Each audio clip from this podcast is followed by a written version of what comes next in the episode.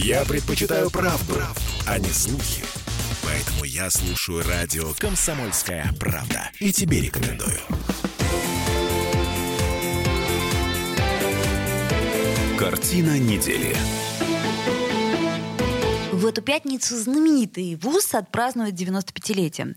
А, скромный Александр Сергеевич решил оставить это на последнюю часть, но я считаю, что это большое событие. Александр Записоцкий, ректор Санкт-Петербургского гуманитарного университета э, профсоюзов, не просто отмечает 95-летие ВУЗа, но и награжден орденом почета за заслуги в научно-педагогической деятельности, подготовке квалифицированных специалистов, многолетнюю добросовестную работу. Ну, к слову сказать, я вас поздравляю. Спасибо. А, это два события, на мой взгляд, очень ярких э, в научной сфере. Слушайте, ну вообще удивительно, 95 лет. Это я как-то вот посчитала и не поверила своим глазам. Как это вообще так получилось? На самом деле уже надо говорить 96, вот, но это отложенное празднование, потому что в период коронавируса мы не могли праздновать. А, понятно. Да. Угу. Вот, поэтому действительно ВУЗ со своей историей э, мы э, считаем, что ВУЗ ведет свою историю от первых рабочих кружков Петербурга. То есть вот от XIX века, когда зарождалось рабочее движение, и э, сначала, конечно, люди были сосредоточены просто на своих правах и старались создать какие-то организации. Это, кстати, ну, нам надо понимать, что профсоюзы во всем мире играют разную роль, но смысл один и тот же. И вот этот смысл сейчас, ну, пожалуй, вот не несколько иная ситуация в Китае и еще в некоторых странах, но вообще-то вот Россия идет по пути, который был разработан в Западной Европе и который олицетворяет Международная организация труда. Когда произошла революция в нашей стране, то на Западе очень сильно задумались, и они сочли вот этот прецедент не очень хорошим. И все понимали, что здесь революция случилась не просто так, трудящихся довели до отчаянного состояния, они свергли власть. Ну, а как не доводить до отчаянного состояния? Значит, надо поднимать уровень э, жизни простых трудящихся. Не все буржуям, и не все государственным чиновникам. И появилась идея, она появилась даже раньше, чем, скажем, идея Евросоюза.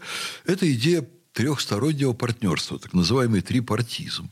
Это, с одной стороны, профсоюзы, с другой стороны, предприниматели, и с третьей стороны, государство, которое должно это регулировать и которое всегда забегает на сторону предпринимателей. Естественно. Потому что государство тоже очень большой работодатель. Более того, э, это самый большой работодатель в странах э, Запада, да я думаю, что и Востока тоже. Вот. Но эта, эта методика очень хорошо отработана. Она действительно снимает многие социальные конфликты.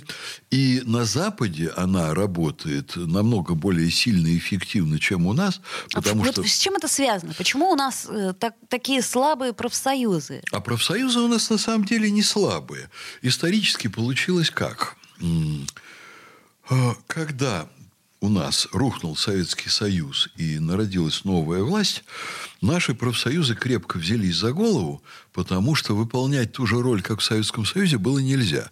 Тогда они были придатком государства, и им были выделены, конечно, функции по защите работников, но у них была еще огромная функция социальная, это сфера культуры, 7% населения Советского Союза занималось художественной самодеятельностью и участвовало в Дворца культуры от деток до пенсионеров. Пенсионеры учились вязать, а детки готовились стать пенсионерами через участие в работе общества. Ну, там масса кружков самодеятельности, танцы, там хоры, так, 7% всего населения от грудных детей до людей самого преклонного возраста в этом участвовало.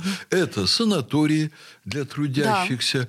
Да. Это, я, кстати, читал недавно статью, как в России коммунисты и профсоюзы начали простых мужиков вовлекать в жизнь в санаториях. Ведь санатории появились только вместе с советской властью, и рабочие были вообще не готовы вот к тому, что их куда-то привезут на берег Черного моря, там будет для них здравница, там какой-то дворец, который или отобрали у буржуев, или специально для них построили. Это очень интересно. Рабочие не могли привыкнуть. Им вообще курортный стиль был непонятен. Курорт это было только для буржуинов. Там в Ницце, там, сям. Ну, а логично. потом оказалось, вся страна в это втянута. Пионер-лагеря, турбазы и так далее. Вот все это были профсоюзы. Потом это все рас спатронили. Там, где были дворцы культуры для трудящихся и для детишек, сделали стриптиз-клубы, сделали публичные дома. Но это вы говорите о 90-х, да? Да, о 90-х в этом духе.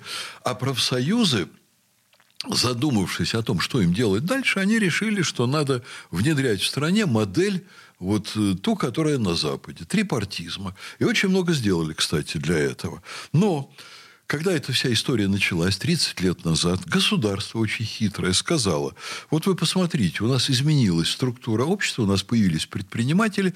Предприниматели очень слабые, бизнес вообще очень слабый, они еще не умелые, это только нарождается все, а профсоюзы невероятно сильные.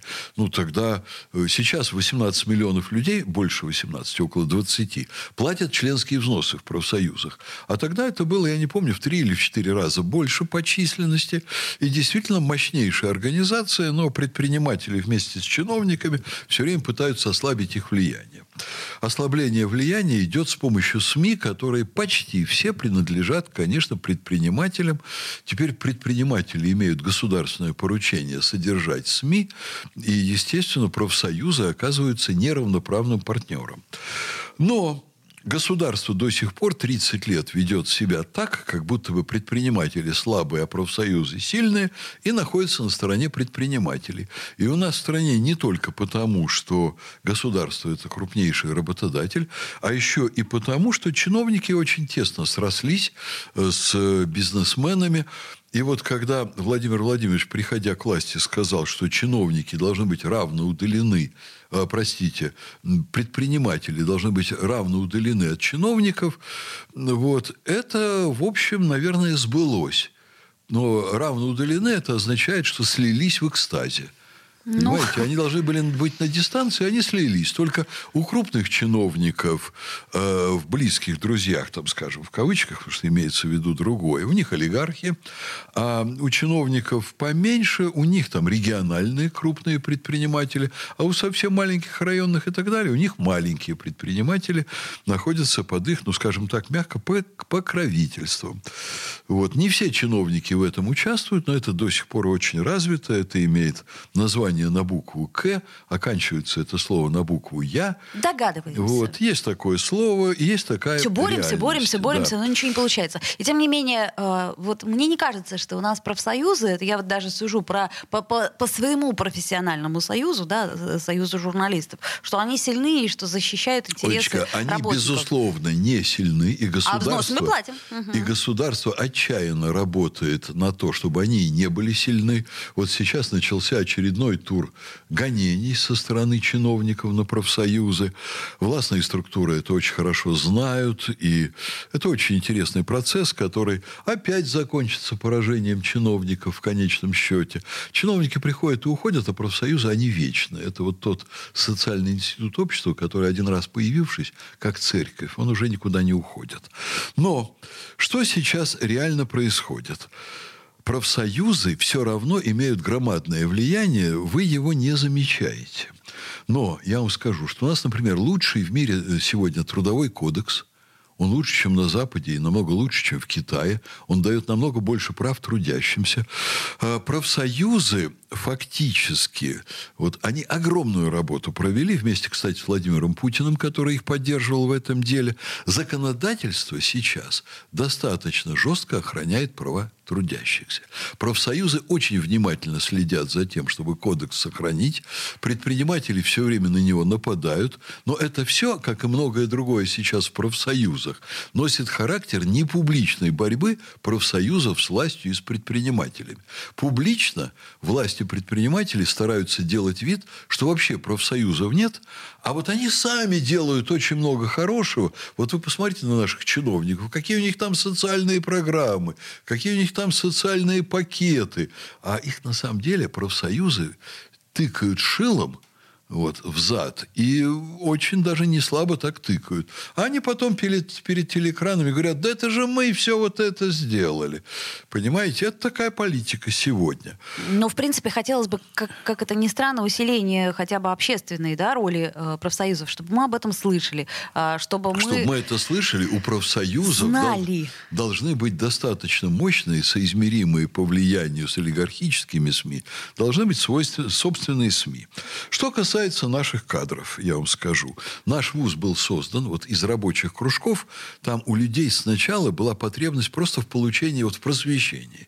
Вот в этом был смысл рабочих кружков. Там было далеко не только политическое просвещение. Люди хотели больше знать, становиться более культурными. И потом наш вуз испытывал некоторые метаморфозы колебались э, профсоюзы между двумя ветвями власти.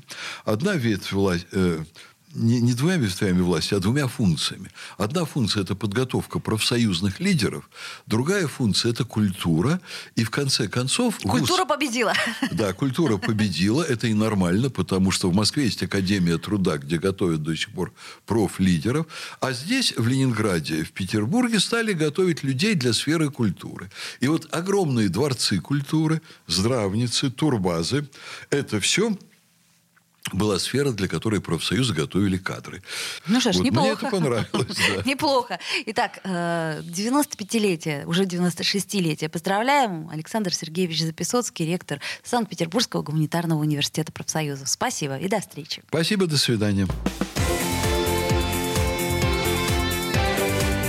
Картина недели.